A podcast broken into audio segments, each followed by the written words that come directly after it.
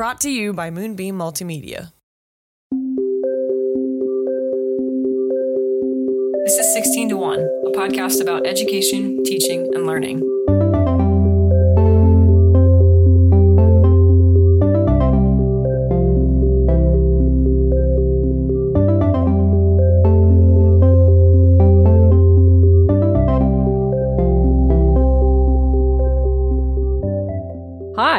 Hi. Hello there. Hello.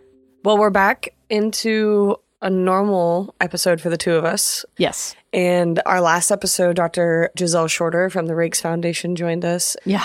It was really, really great to talk with her, and I'm going to hold her to it that she's going to have to come to Columbus, For and we're going to have to do a trivia with her. Um, so if you missed it, you can always go back and find it. Like I said, it was episode 81, Yeah. and I would love for you all to listen to it. I, I will say that I don't know if this is how you felt, but I was a little bit thunderstruck and I was very nervous. You could probably tell when you were yes, listening to the I was nervous. I didn't mean like I, I could tell like- you were nervous. Oh, yeah. I, I was nervous. I was, I mean, it wasn't reasonable for me to be that nervous, but there were just a lot of technical things too because we were traveling and trying to record, and I Mm-hmm. Was worried about the internet blowing up. It worked well. Yeah, it seemed to work Given okay. some some mountain internet, Yeah, we had- like held together. we had some in the middle of nowhere internet issues to deal with. So, Yeah. that- but it was really good. I just, I'm not normally engaging with professionals who have that kind of deep and broad experience in their field, and it can just be a little intimidating to find Mm-hmm. Yeah. the right ways of asking these questions You that touch on these things that are really, really that. difficult.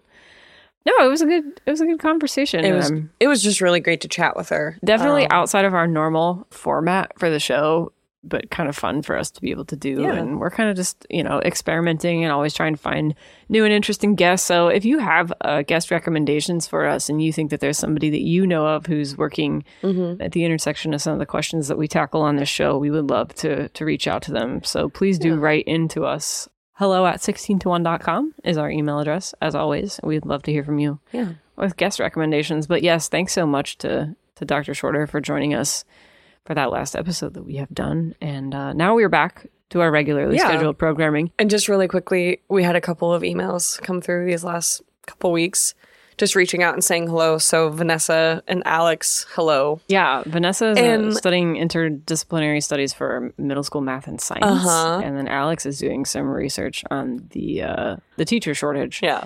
But we Yeah. love getting those emails and we do our best to respond as quickly as we can. So hi, Vanessa and Alex, and thanks. Thanks for reaching out. We love hearing from all of the aspiring educators out there and from seasoned professionals in the field, whoever you are, Yeah. wherever you are. We love hearing from you. So thanks for taking the time to write us. And I and I have a fear as we record a lot that all I'm doing is talking about every reason why people should not want to become a teacher. And it's not because that's what I believe, it's because it's it's hard. Mm-hmm. And so um hearing from from people like Vanessa and Alex is is so rewarding because there are there are more who are interested in doing the work and knowing what they're getting into and I think that that's I think it's great. So I'm excited for them. So, last thing before we jump into the the pod episode topic. Yes. I have an update to give Mm-hmm. on my DC trip Yes. from a month ago. we were expecting that. We, we we did say we'd get an update from you, and it's been a long time. it's been a long time, but this is the first time we've had a chance to Mm-hmm. because of Dr. Shorter's episode. So just really quickly, as I said a month ago, I was about to take a group of 150 plus high school students to DC to do their makeup trip from middle school, which was canceled because of COVID. We did it. My dad was one of our tour guides. Mhm. Um, I think in three days we walked just about 25 miles. That's a lot of walking. You know how the saying that it is like a tired dog is a good dog? It's like the same thing for teenagers. Like a tired teenager is a good teenager because our goal every day was just to make them so tired that they do not do anything bad. let's exhaust them. Uh huh. But we had great weather. The cherry blossoms were like 90% bloomed. Mm-hmm. It was great. We had a really fun time. It makes me wish I could take kids like this every year. Mm-hmm. Yeah, you But I came back pretty energized about it. I guess I would say I was. It It was a good feeling to, to exhausted. share that. exhausted but energized. We had a great trip.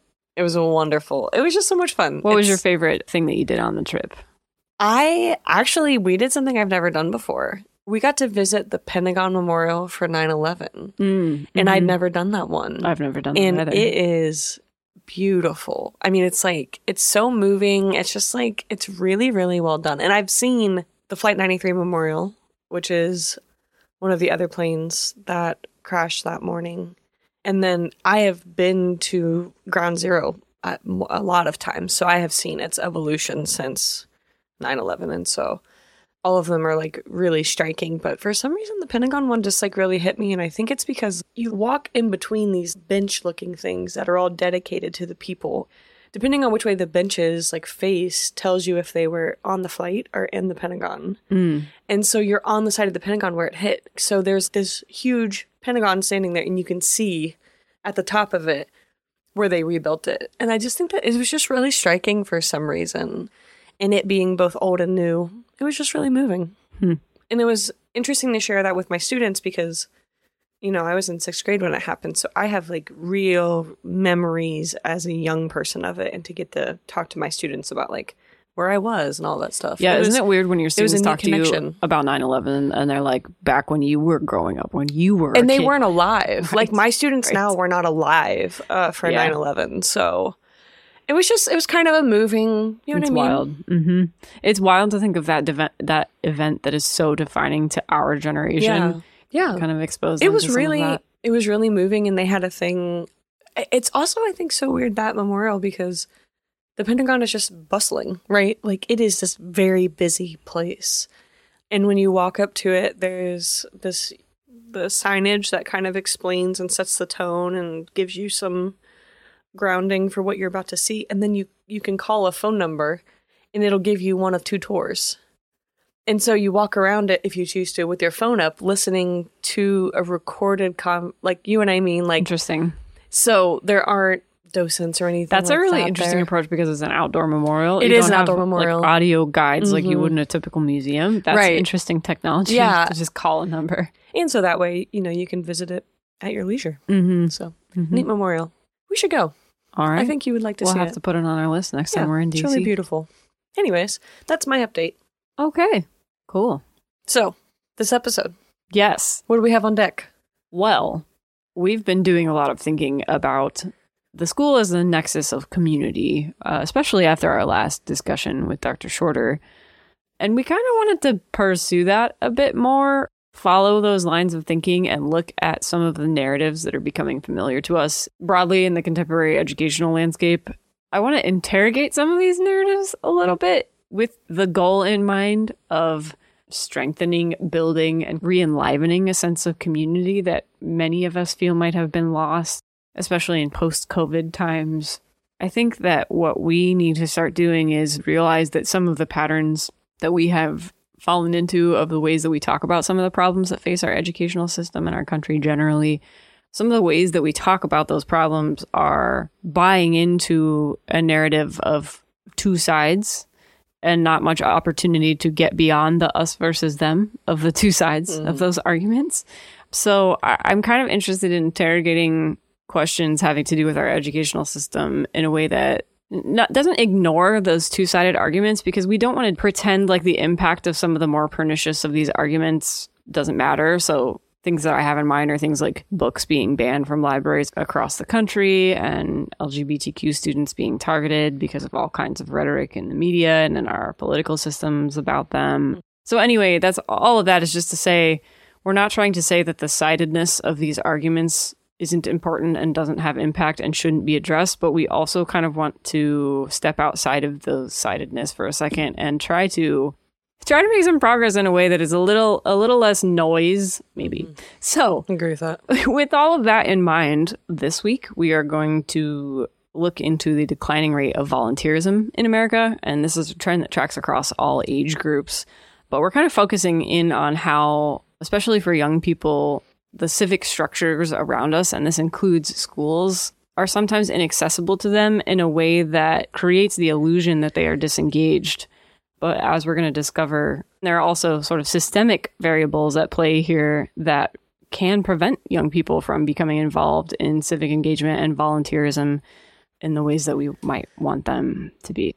I, I don't know if you experience among your peers this kids these days sense that it's hard to engage and meet people where they are. Uh, yes. I- Yeah. I, hear it all the time. I don't I don't think there's any truth to it. But I know plenty of people our age and older that are like, well, they just don't want to work or they just don't want to whatever. And it's a very easy blame game. And I think the media is, is at the heart of it for sure. And I think that politically speaking, uh, that ties in very quickly with COVID and things like that. But it has become an easy scapegoat. And uh, it's very easy to say, oh, it's um, these young people's problem or whatever. As a person who spends a lot of time with teenagers and has spent a lot of time with teenagers for the last 10 years, I can tell you that there are differences in these kids, but it's not because of anything other than the world that we've created for them to live in. And that's the biggest problem. Yeah. Is that we have created these issues for them, which are swallowing them. And then we'll be like, well, they don't want to work. Or they don't mm. want to vote, or they don't want to volunteer, or Yeah. they don't want to donate. Yeah. So that's what we're interrogating this sense that, well, if people aren't volunteering, aren't giving, aren't voting, aren't becoming civically engaged, that Right. must mean they're not interested. It's them. easy to make that assumption that they're not doing it because they're not interested. And because that, if that's the case, then I mean, what can you do? It's almost sort of like assuming that that is the reason or the cause for disengagement. Mm-hmm. It also prevents us from coming up with solutions to address it because it, it's really hard to get somebody interested in something they're not interested in. No. but it's much it's much easier to work with people who are interested and direct their interest in various ways. Yeah. and i think what we're going to find from some of the research here is that especially young people are interested in these things. It's just that we need a new model because we, we cannot measure engagement that looks very different from the ways that we are mm-hmm. used to measuring engagement. And we cannot expect young people to exist in a mass media world and engage with traditional institutions in the same ways that we have engaged with them in the past. I think part of my problem with these accusations is for the people who are making them. Well, how are you free of this? Of this thing that has been created that the rest of us now have to deal with? Like, who are the people raising teenagers that are all of these things? Like, the call is coming from within the house. You know what I mean? That's Yeah. how it feels here. I, I think for me, I'm interested in starting to dismantle any argument that frames an us versus them entrenchment. And and again, it's not because I don't have my own political beliefs and it's not because I'm not on one side or the other of a, a wide range of political issues. It's not because of that, but but I think I'm growing tired of being locked in these debates that have been handed to us mm-hmm. by media and social media or just by our own lack of awareness or education. There's a lot at play here, but there are political actors in this world who want to see us stuck, who have decided, you know, it would be great if America wasn't on top.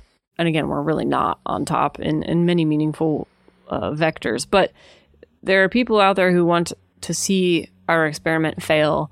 And to the extent that we become stuck in a two sided argument that is handed to us by whomever uh, we are failing, because we just stop there and don't move beyond it. So, anyway, to that point, I want to throw out a couple of facts and figures here from the most recent census. The info from the US Census Bureau for 2019 and 2021 people ages 16 and 17 uh, had the highest rate of formal volunteerism of, all age groups. I don't know how they broke up the other age groups, but 16 to 17 had the highest rate of formal volunteerism of all age groups at 28%. And then, as a bonus, parents with children under 18 formally volunteered at a higher rate of 30% than those without children in their household at 21%. So, this suggests that our education system provides this great opportunity for volunteer engagement and civic accountability. And we kind of have a duty to look at the ways in which the school system can intersect with these challenges and can engage young people uh, into th- these habits of lifelong service and caring about voting and all kinds of things Sure. like that. Another note of hope as we launch into this. This is from Tufts University, uh, Tisch College Center for Information and Research on Civic Learning and Engagement. They estimated that 50% of young people ages 18 to 29 voted in the 2020 presidential election, a remarkable 11 point increase from 2016, and likely one of the highest rates of youth electoral participation since the voting age was lowered to 18. This uptick in voting engagement is not matched in the world of volunteerism, and we'll talk about that more. But I think that in general, we need to think of these issues as ones of uneven access to opportunity for meaningful civic engagement. We need to think about a divide created by differences in generational relationships to social institutions and technologies. And then just like the clashing sets of norms and priorities that come out of that, too.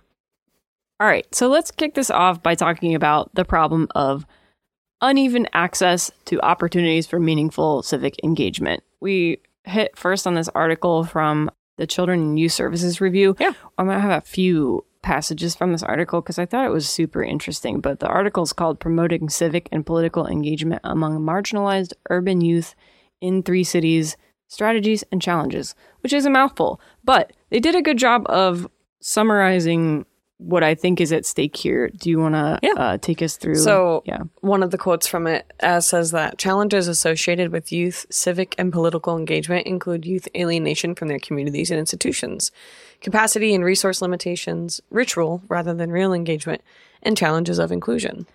And then we also have this 2019 Bloomberg article called Why Americans Stop Volunteering.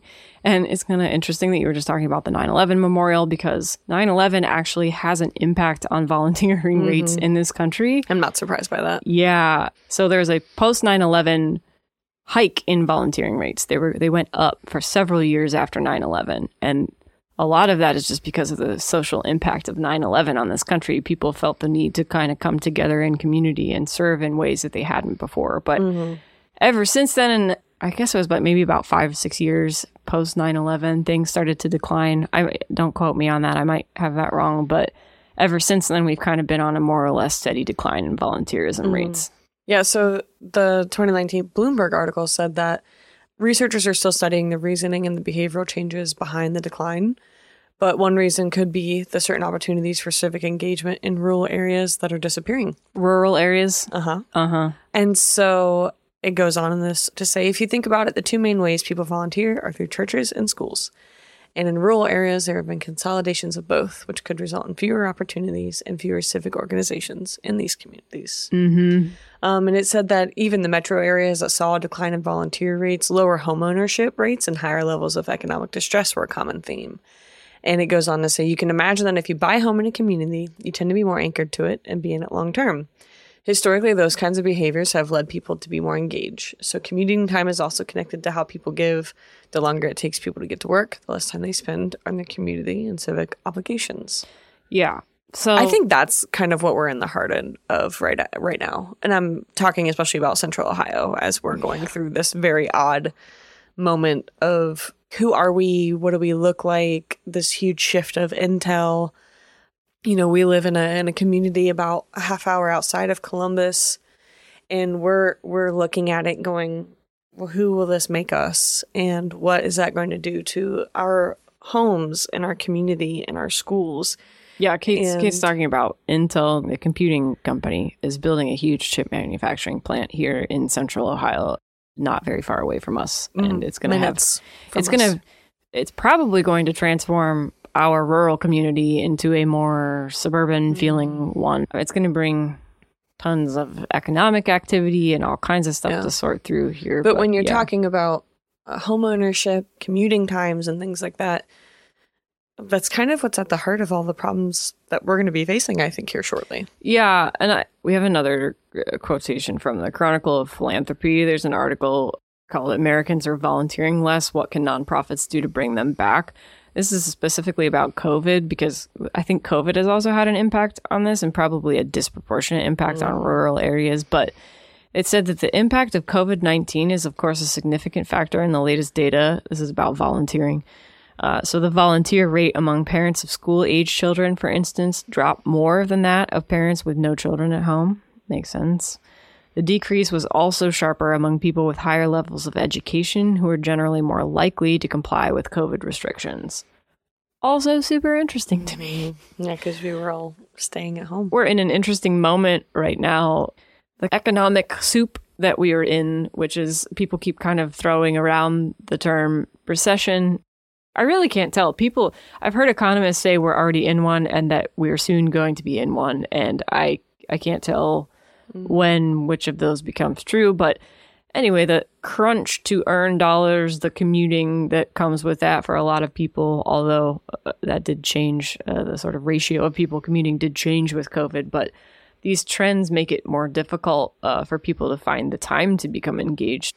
Well, and the other thing that I've seen since COVID is, you know, I, I deal with students who are applying for colleges and scholarships and trying to get into the National Honor Society and things like that. And th- some of them have had a hard time finding ways to give back to their communities. Some of these groups weren't allowing outsiders to come in and Mhm. offer time and whatever else. And so it, it's kind of a double edged sword in some ways because um, while we see a decline, it's also at the, the risk of safety and health for others. And so we've had to be kind of creative with some students in the past and this year too to say, well, what was your community service like? And it's and a lot of it now. Some of them are just because they were teenagers and didn't think to plan ahead, but probably just as many just didn't have any opportunities or not as Mhm. many. The other bit of research that I wanted to include here, this is more specific to voting. This is again from Tufts University, uh, the article Growing Voters, Engaging Youth Before They Reach Voting Age to Strengthen Democracy. Said every community has a variety of assets and constraints to creating a culture where engagement is encouraged and facilitated.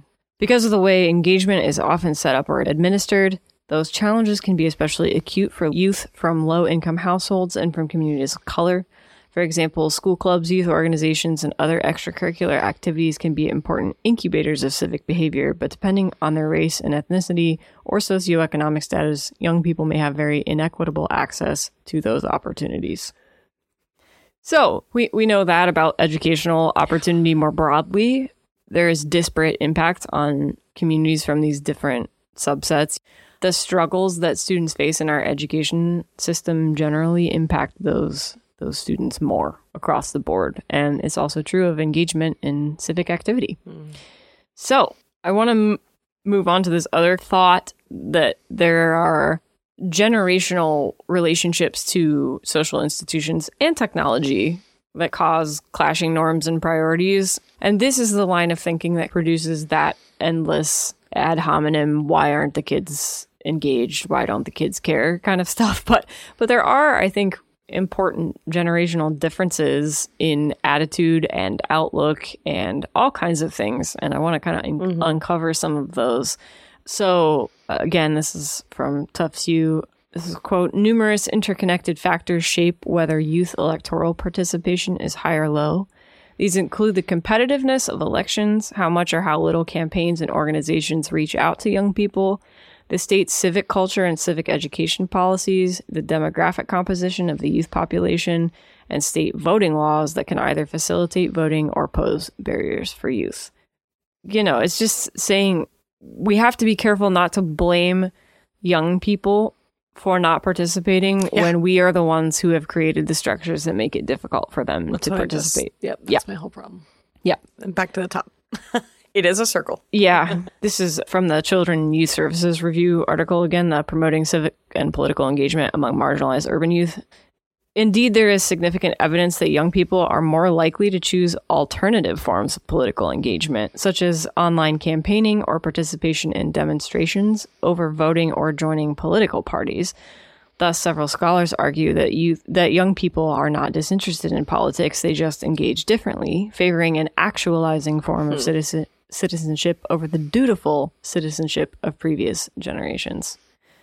I think this one is very interesting because I- I think that there's an appetite among young people right now for engagement that is more meaningful. Like It's not enough. it feels well, it feels empty because the it doesn't feel like you're executing the duty in service of any greater good when you feel so disenfranchised from a political system and when the political system is so dysfunctional as it is now.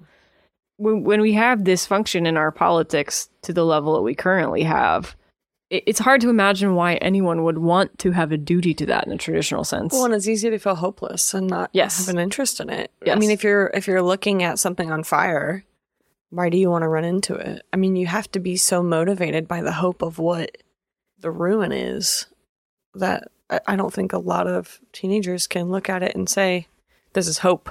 mm-hmm. Now, some of them are certainly capable, and I'm convinced that that's why so many people in Congress are mad at TikTok is because they keep getting filleted on there. Yeah, yeah. And it just kind of makes me sad because the TikTok hearings cover up a lot of the real problems of social media and discourse around mass media generally. And they exist and they need to be addressed because they're causing our brains to rot. They truly are. But on the flip side, they also provide a kind of digital community for for people who need it. Yeah.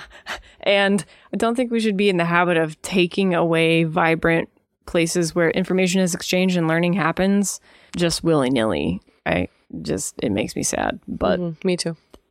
anywho, sort of related to this, I, I think there's this problem of ritual rather than real engagement.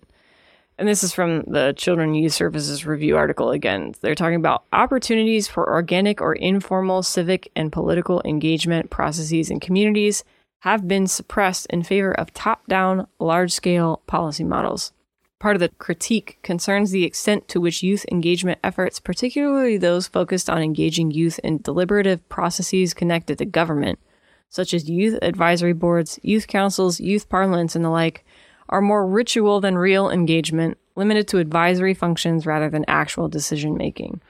A challenge noted by respondents, especially those on the front line, is that even when young people get engaged to some extent, the lack of follow up, feedback, and evidence that their input was listened to and acted on leads often to a return to disengagement and to further and reinforced disillusionment. Hmm.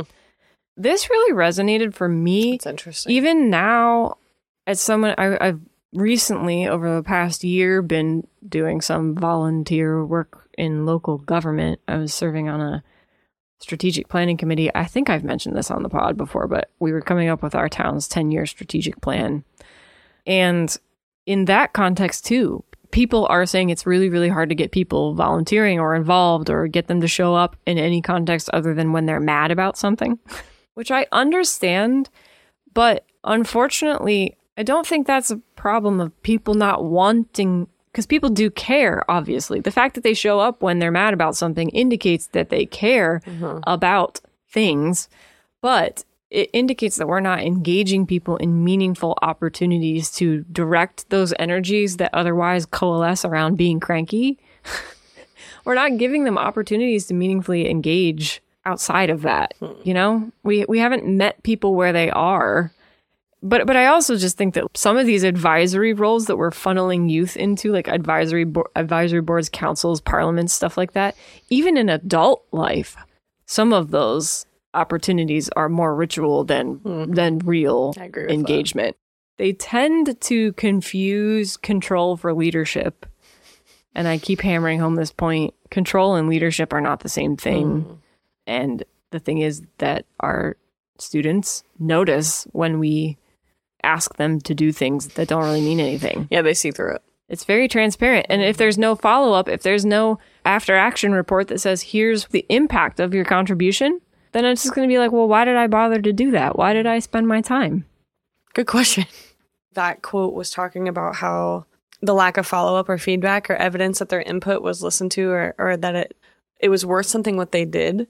I have seen in in my experience as a teacher, my kids be disheartened by feeling like they did something really good and then never hearing, "Hey, that was what we were hoping for. Thanks for doing that." Well, yeah. I mean, whatever. that's just generally true of people. People need feedback, whether it be positive or Right. negative feedback, to know that what they have done in their job, in their Well- volunteerism, in their student efforts, whatever it is, they need feedback to know that they're doing well. And we were watching Abbott Elementary. They're back from a little break, and one of the teachers on there was talking about how you don't get rewarded when you deserve it. It's only when the people are like looking at you, basically, that they choose to notice you.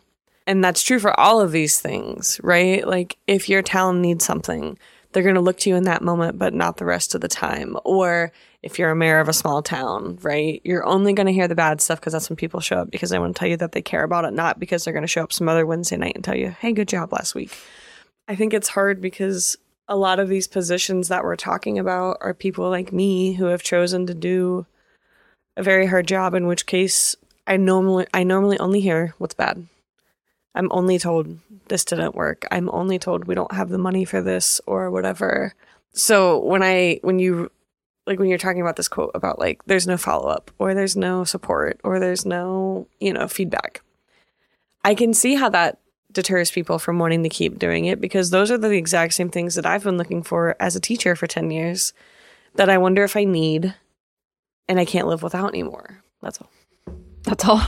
Thus concludes your TED Talk. I have strong feelings. Okay, tackling the problem. So, a word of warning from the Chronicle of Philanthropy, the article uh, Americans are volunteering less. And it is discussing how little research there is out there um, Yeah. about this. And so the quote says this Schools at all education levels have tried a vast array of ways to encourage philanthropy, volunteering, and other types of civic engagement among students.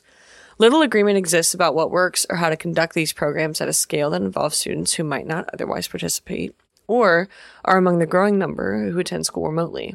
And with education now a battleground in these in the so-called culture wars, recent efforts to restore civic education to the curriculum seem likely to generate more heat and light. Yes. And I saw this mentioned several times. All the researchers out there were like, well, here's the kind of literature review, but honestly, there's not much re- much research. We're going to probably, I hope, see a surge in post COVID research into this kind of stuff Yeah. too, because the destruction of the community is, I think, the main problem that's fallen out of the educational system, but also just society generally post COVID. And the other thing that you and I are kind of bringing into this so, Chelsea and I live in a very small village, and we are currently facing the reality of a school that is more than 100 years old will not be occupied in the upcoming years. Mm-hmm. And our district is moving towards the idea of a campus. Yeah. And which is farther. It's not actually in the village limits. It's not. outside of town in a district property. Mhm. Yeah. Yeah, And when we know that school districts are leaving villages and communities, those are the things that build communities and make them stronger. And that's what holds people there. I can see this community shift happening, and it's obvious to me because I grew up here. And we often do it unthinkingly in the name of efficiency. Like that's kind of the big drive here. Is uh, in our, in the case of our school here is like one, the building is old and presents a number of challenges because it's old. So the physical plant is falling apart. There are like health issues, all kinds of stuff. They need a new building, and that much is true. But unfortunately, we kind of just unthinkingly do this. Oh, let's condense all of these kids into this school campus that is completely isolated from the town. It's not walkable. No. It's not friendly to anything. It's completely isolated by actual cornfields. I'm not even being dramatic. It is just cornfields. I think one of the things that I have loved when I bought my house here and, and living in this community that we live in was I loved that the school was where it is. Mhm. And that was what, actually one of the things that made me want to buy this house was that I face the school. I can Yeah. see it. Yeah. Like that's what these communities should look like. So now that our village is looking at it going, well, now what with this space and the fear of what can come instead of knowing that we have this little home of community right here. mm-hmm. It's sad. That's an interesting point about the way the physical plant even can impact some of these conversations. The the way that we physically construct Yeah. our campuses in community or not can can you know feed into some Well- of these concerns like what we're talking about. And there was a we're like doing it in multiple ways. Sorry to cut you off. No, no, yeah. We're like devaluing community in so many ways. yeah, it's a thousand paper cuts, It's- right? Like we were talking about earlier, that quote about churches and schools being at the center of of volunteerism.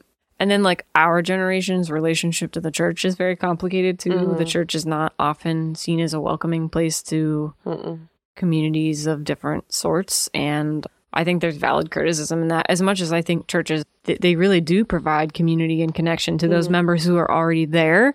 They haven't always done and still continue to struggle with providing community and connection for people who aren't already there. I'm sure that we've talked about on the podcast, but there's a, a little bar in town that Chelsea and I love, Mhm. and it's our little hometown spot. And there is an odd little community in that bar, and it's it's very refreshing uh, for the community to exist in the way that it does in this little bar. Mm-hmm. And I think that's why I love that little bar so much is because, you know, Chelsea and I are definitely some of the youngest uh, who who visit it. It's an intergenerational watering hole. It is. And there aren't enough of those kinds of spaces. these are the little things that make communities and I think community looks like a lot of things and I think that's what's important, but when when it doesn't have an identity, that's when our students in this case don't have an opportunity to always give back to it Mm-hmm. because it's not something obvious to us, mm-hmm. right? Like for our kids who are now going to be on this campus in the little cornfields, our anchoring point won't necessarily be the village where the community was or where Yeah. the elementary was. That's sad. I was in the course of researching this. Actually, I was reading about this program that matched. I think it was maybe like third and fourth graders, really young kids. They would go into like senior homes, retirement facilities, assisted Aw, living yeah. facilities, and like just kind of hang out with the Mhm. residents of those places. That's great. And they were talking about the impact of that. And it's like this cross generational social thing. So stuff like that becomes more difficult when we isolate ourselves physically. Okay, there was there was one more point here about participating through voting. Um, this was from the Tufts U Growing Voters article again. The goes, "We don't automatically become engaged, informed, and empowered to participate in our democracy when we turn 18. Instead, young people begin to understand and experience democracy and what role they are expected to play in it well before they reach voting age." Before youth reach 18, they can have or miss out on experiences and receive implicit or explicit messages that shape whether they believe their voice matters and that change is possible. They also may or may not get practical information about how, where, and when to vote. All of these factors are shaped by the specific community conditions that surround young people in their town or city, school, neighborhood, etc. The availability and quality of opportunities to develop as a voter and active community member is frequently unequal across these settings.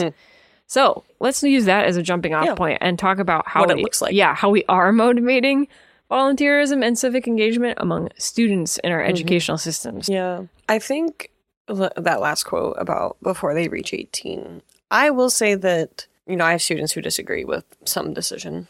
And last year it was that we got rid of backpacks. Mm. That was a big, Yeah. big, big deal. Okay. And the students felt like that decision was made without them. And it's because it was. And it was because it was a safety concern. Unfortunately, sometimes decisions just have to be made, right? Mm-hmm. But I told those kids last year, I'm like, well, why don't you just write, you know, our assistant principal an email and tell them how you feel? And at least lay out what you think should have been handled or how it should have gone or, you know, what the stipulation should have been or something like that. And I had a few do it. And I asked them, I said, well, was it worth it? And they were like, well, I feel better because I at least said what I wanted to, but didn't change anything. And I said, but isn't it better to have at least said what you wanted to? And they're like, well, yeah, that's worth it. But it was still like, you know, kind of sucked that they didn't change their minds. And I was like, well, they probably weren't going to. But Yeah. Isn't it always worth it to have at least put your neck out to say, Yeah. this is where I stand? Although, honestly, I think the students had a point. They should have been involved in that conversation from the get go. That's not to say that their opinion should have been the final decision. But if you're going to make a decision that has a large impact on the day to day lives of students or school culture or something, you probably should be involving students in those conversations. But, Well- but you also have to do it. When my chances of survival Yeah. um, go up No, no. Yeah. I'm even not- 50% No, no. as a public high school teacher, then I will welcome back a book bag. But you know what? I don't have to wonder about. yeah no it's not about the again it's not about the end result as to whether or not Yeah. that decision would have been made but it's more about if there are decisions involving the day-to-day life of students students should have a say a lot of times the say that they want to have is ill-informed or just immature or Well, whatever yeah, because they're the kid that's like, well, I won't carry an AR 15 to school in my backpack. sure sure And but it's like, well, but what about the one that will? But don't we want is- them to not have a backpack? here but the thing is is that involving students in those conversations gives you an opportunity to explain to them why these things are important as well they have more of an understanding from the get-go of why these changes are being Sure. made and what's being required of them anyway meeting them where they are is important in a variety of ways and you have a lot of systems in place to sort of funnel kids into these mm-hmm. decision making apparatuses So these are just some some things that I've seen in the last 10 years. So we have previously had our government class that required a X amount of hours of community service as part of their grade for the nine weeks of the mm-hmm. semester. So that was an encouraging way to get some of our kids out. There are groups like the Key Club and National Honor Society. And National Honor Society specifically rewards community service as it's one of the pillars for being admitted, among others. And so, as part of being selected to join National Honor Society, but also as a member trying to stay in, in good standing, you have to volunteer so many hours uh, per semester. Um, of course, there's also traditional institutions like the YMCA, the YWCA, or like Girl Scouts or Boy Scouts, which are still pretty popular. The community in which I work has a community cleanup day. Uh, they'll pi sign up to pick up trash after home basketball games or events. A lot of my students love going to the local dog shelters and donating time walking or cleaning facilities. We have a lot of church activities still in the village that I work in. Um, and some even go on service trips. Yeah. So the other thing that I wanted to mention, and and this probably came up actually on the episode about uh, graduation requirements, which we did, but Ohio has a community service seal for a graduation, and that's always locally defined. And so basically, these students complete a service project that's aligned with the guidelines adopted by their school district. And so, for example, Columbus Public, I found that they require at least 45 hours per year for this seal. Of volunteer So, service? Yep. Some seals are completed by way of like just a bunch of paperwork that gets submitted. Some of them are a project. So it, that just kind of depends on the local, you know what I mean? The school expectations. So my, my students seem to value it. And it's definitely one of these things that like, when one kid decides they're going to go to the dog shelter, then like a ton of kids are going to go to the dog shelter. Yeah. And so that's, I love when they do that, obviously. yeah, it spreads they- like wildfire these things these things spread and that's that's one of the reasons why i don't give up hope that we're just becoming permanently disengaged and uninterested in civic activity and volunteering and you know even voting and things like this i don't give up hope because there's evidence that these things can catch fire and that shows me that it's more an issue of access and opportunity and knowing your options So yeah, those are just a few other things that kind of popped in my head as we were talking that that my kids do love to do and enjoy doing. Okay. Well, so in addition to the community service, there's another realm in educational circles uh, that gets called service learning. And this is a term that needs a bit of unpacking. There's federal legislation that defines what it is. Uh, and you can, of course, agree or disagree that this is a, a worthwhile definition. But the legislation we're talking about is the National and Community Service Act of 1990. And this has been re upped and like I think they've changed the name of this law a couple of times too. Maybe when it got reauthorized.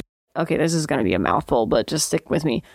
A method under which students or participants learn and develop through active participation in thoughtfully organized service that is conducted in and meets the needs of a community. How many versions of participant and participation could be thrown to that sentence? A lot. There's a lot. One Okay. more time. One more time. So, service learning is coordinated with an elementary school, secondary school, institution of higher ed, or community service program, and with the community. It helps foster civic responsibility. I'm breaking these up into sentences, You, but this is all doing sentence. them a great service. it says and, and, and, and there are so many comma. Uh, yes, there are lots of col- semicolons. semicolons and Okay, and helps foster cer- civic responsibility, and that is integrated into and enhances the academic curriculum of the students or the educational components of the community service program in which the participants are enrolled. and The last one. And provides structured time for the students or participants to reflect on the service experience. okay. Anyway, you would expect legislation to read like this, but yes. Did Charles Dickens write that? Ah, it sounds like it. Okay. So anyway, the government can't figure out how to state this clearly, but that that's that's the gist. So so but they want us to make sure we're doing this. y- yes, they think that this is important. This is one of those things that they wrote so poorly, so that literally anything that we fill in on that paper could apply. they have some. St- this is from a youth.gov article on service. It's just called service learning. They're saying that consistently about two thirds of public schools in the U.S. recognized or arranged community service, mm-hmm. while only one third of schools offered service learning. So they're trying to set up this distinction between the community service opportunities, like the volunteer opportunities that you just described. That's a whole group of volunteer activities that are still important to do, But are separate from. separate and distinct from service learning, which has the curricular component and the built in time for hmm. reflection because people you don't, the key. you don't get your kids who are volunteering their hours for NHS to sit around and reflect on their volunteer time for NHS. They actually do have to write on their Oh, form. good. They have to write on their form what service it's providing for the community and who they're helping. okay, well that's that's a kind of a step in the service learning direction. It's like a little then. baby step. Yeah, it's a baby, But step. it is part of the form. They have to like I would say like they have probably- to share who they helped, Right. how they helped, what they helped. Probably not. That service is probably not integrated with a curricular component. I would imagine. no, because it's an extracurricular activity. Right. Right. The government class Mm-hmm. requiring it is really right up this alley. Yeah, insofar as it actually overlaps with the curriculum and they have opportunity to reflect. I'm not sure what the assignment looks like now because we we have a new government teacher. Mhm. I'll try to follow up. Yeah, I would love to know Yeah, I'm what that looks like. Okay. So uh, this note, this is again from the youth.gov uh, article. It was just saying service learning is distinct from community service and volunteering because it focuses on meeting both the needs of the community and that of the learner through a mutually beneficial partnership. So the volunteering in this aspect is meant to benefit the community as much as the student. Yeah. I can understand what they're attempting to do, but I also think that some of their benefits are that they did it and that they were Right. an active participant.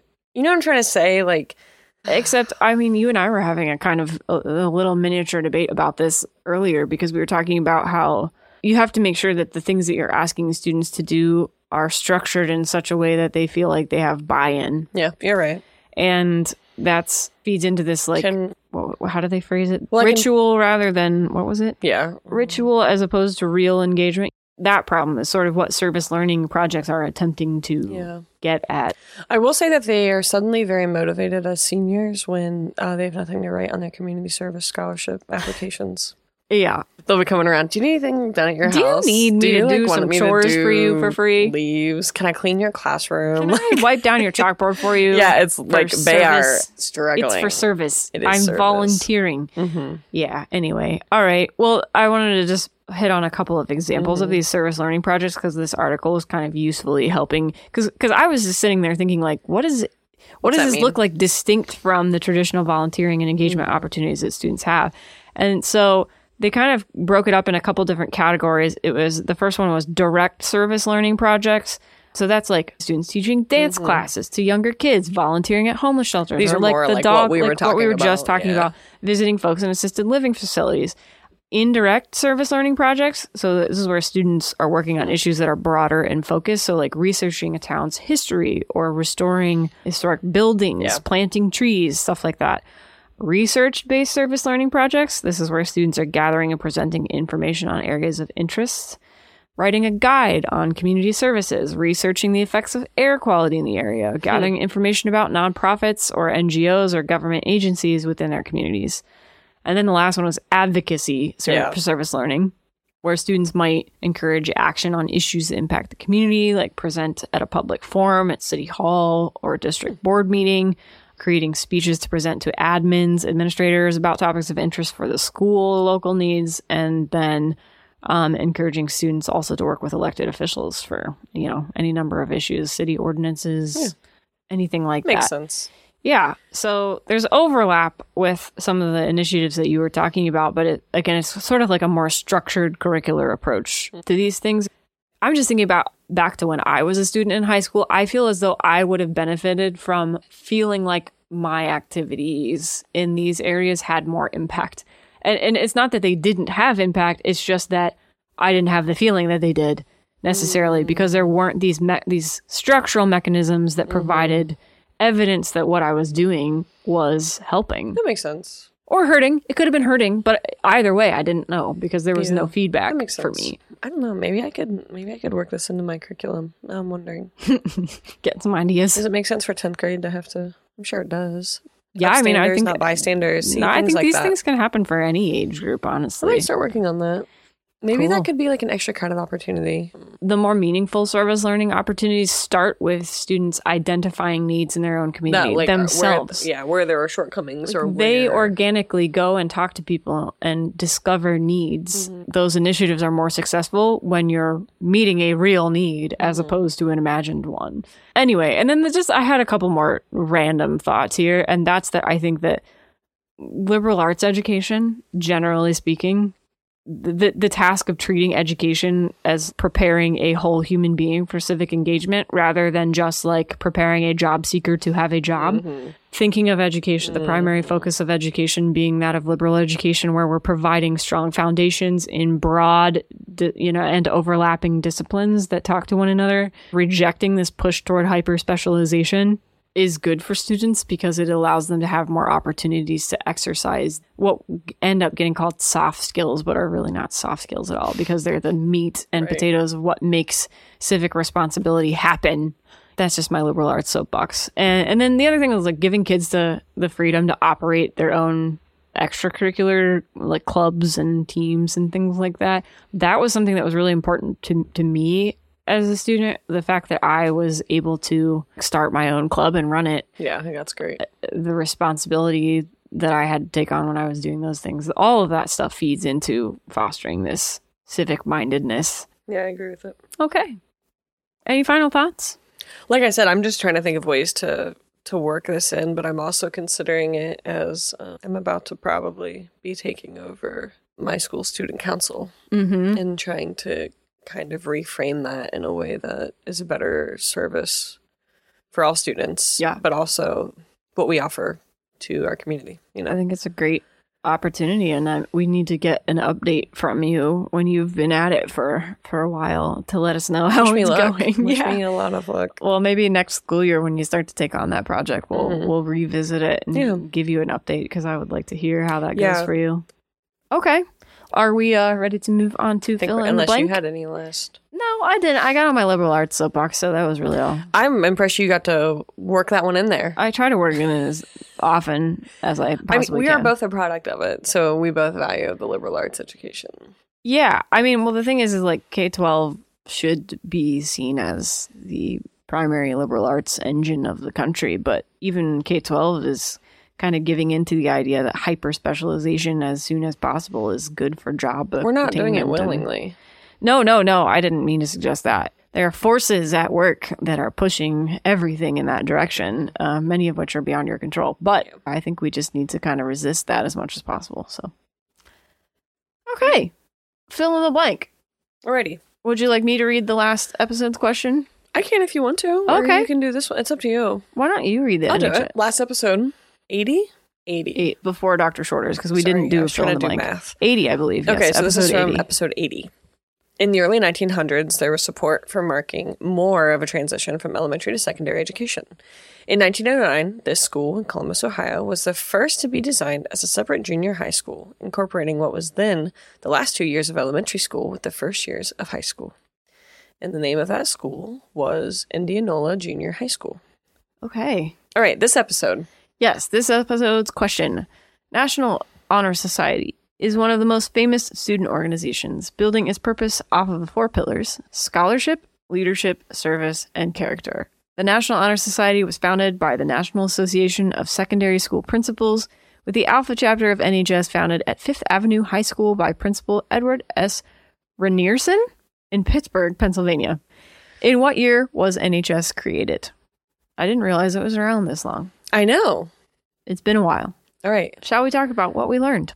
I will go first I would love for you to go first. because we kind of both share yours a little oh yeah, okay, yeah, yeah, we do. Okay, so really quickly, link in the show notes, of course, to this tweet that I am talking about, but I f- saw a cool tweet about the 1998 Grammys. So Pavarotti was supposed to perform Nessun Dorma, but he wasn't in good enough health. And so the producers went to Aretha Franklin's dressing room and she listened to a tape of the rehearsal once and went on stage and performed it. I'm a person who who has done theater and music and such, and that thought is so terrifying. I Yeah. have nightmares about that. Yeah, but that's but you're not Aretha Franklin. No, I'm not. I'm no way. So to be thrown on the spot for the Grammys, So, like this is like night of they determine he's yes not in health yes. to do it. He was in town and wasn't well enough. And the other fun fact, you probably already read it, but did you know what uh, Nessun Dorma stood for or what it meant? I did. You you did you know it because of any reason other than like you probably already speak the language, or was it just because you knew what? It was because I already had a little bit of the language. Gotcha. Yeah, yeah. So it means let no one sleep. And one last thing, because I was afraid somebody would ask, it's an aria from Puccini's opera Turandot. It's one of the best known tenor arias in all of opera, and it is about lovers. Yes. Did I read that? Yes. So, anyways, I was afraid Chelsea was going to follow up because sometimes she'll just like randomly ask me like follow up questions is something I learned and I like didn't go that deep. So I um, like actually kept open the Wikipedia and I was ready for Pertini. I like had it all. You know, you did really well. I will say I had an unfair advantage on this one because I had a friend who was in this opera and I saw Did her. you see her? Yes. oh, this is the one you saw. Turandot. Yes. Cool. And she is incredible. Anyways, the other night I was listening to I was listening to Nessun Dorma and Chelsea was like, "What are you doing?" Like, "It's Aretha Franklin. I don't know what I'm watching." It's definitely worth a watch. So I it. will include that in the show notes. But I learned, I guess, about Nessun Dorma is just what I'm going to say. I learned. Okay, what'd you learn? I learned about sensory deprivation tanks because I went in one. You did. I've always been curious about these things because the thought of being in a dark, silent place is very appealing to me, but I didn't know how my body would actually react to it. So yeah, we got we got appointments for some float tanks and I tried it and it was nice. It was very relaxing. I'm not sure it was like a transformatively powerful experience that would rock my life, but it was nice and relaxing. And sometimes I think actually the most beneficial part of it for me is that I'm the sort of person who needs to kind of be forced to relax because I will not remove myself from the stimuli That that, make yeah. my nervous system be crazy. I just won't do it, which is bad, but d- don't, don't do not follow my example in this. But yes, it was interesting. Yours your tank was different from my, My tank. Mine tank. mine was the tank where you get in and like close the door and you look like you're in a space capsule and it's it's pitch black and you float in a little bit Mine of water. was an open room. Mm-hmm. We were two very different people. Mm-hmm. I enjoyed it. Like Chelsea said, I don't. I don't know if like my life has changed, but I also don't know if I would experience it differently having been familiar with it. Mm-hmm. Because there's also the learning curve of like, what do I do? When do I do it? It was an unfamiliar I- place. Yeah, Yeah. because like you're about to get in a thousand pounds of Epsom salt. If you have a hangnail, you find out very quickly. They have all the lights on a timer, and I fell asleep, and so I like jerked awake in a pool, afraid I had overslept. So I didn't make it quite as relaxing as I could have at the end. I think we know now next time I'm how very, to go into I'm it. so it- much more prepared. Yeah. The further I get from it, I think the more I enjoyed it. They like sit cross-legged on the floor and they drink tea, and I'm like, This this place is essentially the opposite of a high school English classroom, if you can imagine, in terms of energy level. oh, it was. I think that's what struck me Mm-hmm. to be in a place that's so like intentionally not overwhelming. They've made it a sensory experience that Right. minimizes, yeah, like yeah, they stress. they play music and it like tapers off, and then there's silence. and I think I had a similar experience to you where I, when I first went in, my brain was going crazy just about I had to fill the silence. Yeah. Inside my own head with stuff. And then I was just like, okay, maybe I should try intentionally to not do that. And then I quieted down and You didn't fall asleep, though, right? No, I did not, but I did get kind of into a state where I was like, Pretty chill. Stop thinking about all of the things. See, I just fell asleep. The weirdest thing is that, you know, I haven't been to the Black Sea. Have you? Have you been in the Black Sea? no. Okay. But it's like, I've been in Salt Lake, okay, so which was disgusting. Ooh, it smells It's so the bad. disgusting version of this. Yeah, that really is. I've The- floated like- in the Great Salt Lake though, yes. You did like the armpit version Mhm. of the Black Sea. So the Black Sea, one of the reasons it's famous is because of its salt content um, is so high. So the the the salt that you float in at a sensory deprivation tank is even higher than that. So it's very odd to get into a body of water and immediately your legs just like go flying up. Yeah. Sometimes I felt like your body was fighting you on like where you should be. So odd feeling. That was a weird thing to adjust to. hmm Anyways, that was our okay. So we both learned a lot. We learned a lot Maybe. about Pavarotti and float tanks. Wow, what a combination. I was trying to do the math on that. I was like, those aren't going to work out in this sentence, but they did. We got it. Well, we will be back in two weeks. Send tots and pairs because state testing, t- state testing will be my state testing will be over by our next episode. Oh, so boy. if you don't hear from me, call the Ohio Department of Education and find my body, please. Okay. Thank you for joining us. We will talk to you in two weeks and good luck with your state testing. Bye. Bye.